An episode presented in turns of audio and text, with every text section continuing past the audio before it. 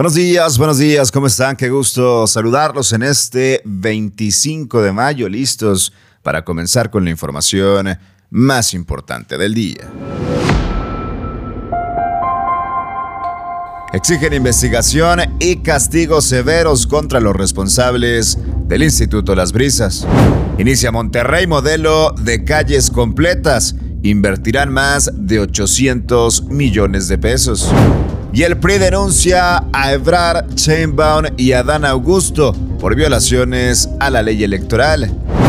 Avala la Suprema Corte la norma oficial que ordena a hospitales públicos a practicar abortos en menores de edad con casos de violación. Y en información internacional, tiroteo en Texas abre el debate sobre la venta de armas de fuego. Comenzamos. Qué gusto saludarte en esta mañana de miércoles veinticinco de mayo con mucha información. Vaya que fue un día bastante movido el de ayer, con información relevante, con casos a nivel local, nacional y por supuesto a nivel internacional, el lamentable tiroteo en Texas. Arrancamos con los casos locales. La Unión Neolonesa de Padres de Familia exigió ayer a las autoridades que investiguen y sancionen a los responsables por lo sucedido en el Instituto Las Brisas. La presidenta de la Asociación Civil, Julie Mendoza, indicó que es importante que el Estado y la Secretaría de Educación tomen acciones contra quien o quienes colocaron cámaras de vigilancia en los baños de mujeres en la quinta del dueño del colegio. Cabe recordar que el viernes el dueño del Instituto Las Brisas fue acusado y detenido luego de que se descubriera que instaló cámaras de vigilancia en los baños de mujeres, algo que incluso admitió al ser interrogado por los padres de familia y la policía. Este martes, padres y madres de familia de veinticinco alumnos se reunieron con el secretario general de Gobierno, Javier Navarro, y la secretaria de Educación, Sofía Leticia Morales, para exigir sanciones y saber qué sucederá con las clases. Jorge N., dueño y administrador de la escuela, fue imputado por los delitos de pornografía infantil, acoso sexual y corrupción de menores. Piden padres y madres de familia investigación y castigos severos contra los responsables del Instituto Las Brisas. Y en otra información, el modelo de calles completas que comenzó en el centro de Monterrey será replicado en otros sectores de la ciudad para generar un corredor de veintiocho punto siete kilómetros en los que se invertirán alrededor de ochocientos dieciocho millones de pesos.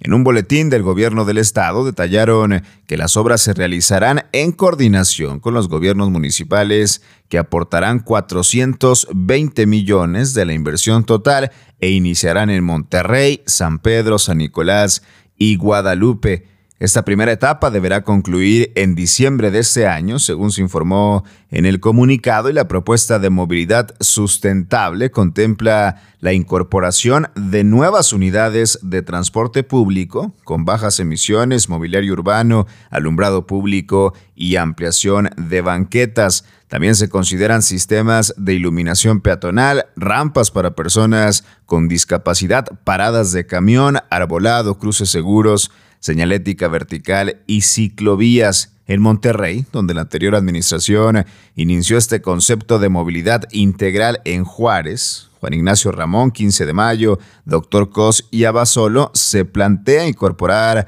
Aramberri, Guerrero, Héroes del cuarenta y siete, Modesto Arreola, Ocampo, Washington y el Par Vial Cuauhtémoc, Pino Suárez, todas en el centro de Monterrey, además de la avenida Miravalle y los límites con el municipio de San Pedro.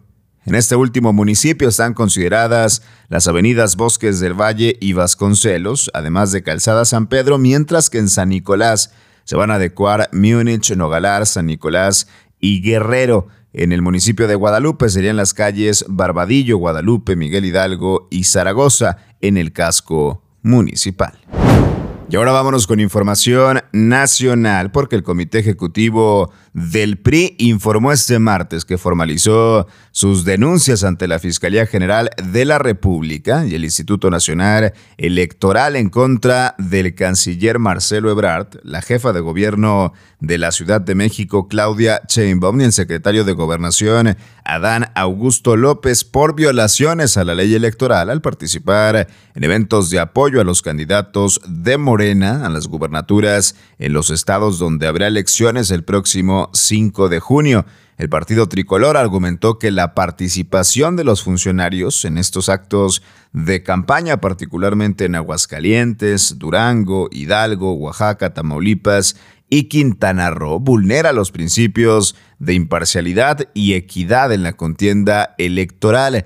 El P R I también denunció a los políticos por actos anticipados de campaña y precampaña establecidas en la Constitución y la Ley General de Instituciones y Procedimientos Electorales. En ese sentido, solicitó al I N E las medidas cautelares urgentes en su modalidad de tutela preventiva para que se solicite a los sujetos denunciados y a Morena que eviten distraer las funciones de la administración pública para acudir a eventos proselitistas y cometer actos anticipados de precampaña y campaña. Así solicita el P R I que ya le pare Marcelo Ebrard, Claudia Sheinbaum y Adán Augusto, que dejen de hacer campaña y que se pongan a trabajar en lo que sí les corresponde. Por cierto, más tarde se dieron a conocer audios por parte de Alito, Alejandro Moreno, presidente nacional del P R I, donde dice que a los periodistas no hay que matarlos a balazos, que hay que matarlos de hambre.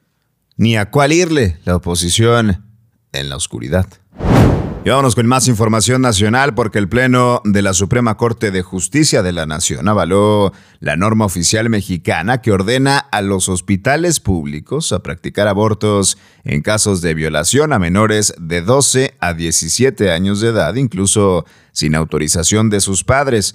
Por mayoría de votos, los ministros avalaron la modificación a la norma oficial mexicana, la NOM ciento noventa, prestación de servicios de salud, criterios para la atención médica de la violencia familiar, para quedar como NOM cero cuarenta y seis, violencia familiar, sexual y contra las mujeres, además de los criterios para la prevención y atención.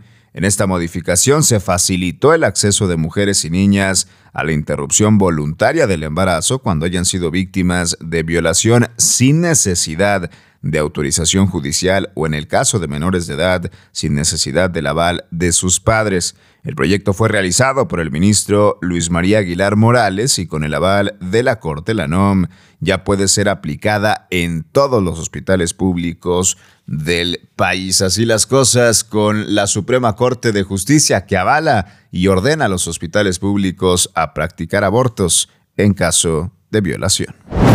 En Nuevo León, las mujeres tendrán toda la atención médica gratuita contra el cáncer de mama. Y cuando decimos todo, es todo. Diagnóstico, mamografías, tratamiento y rehabilitación. Contra el cáncer de mama, vamos juntas. Ámate, explórate y atiéndete. Está en tus manos.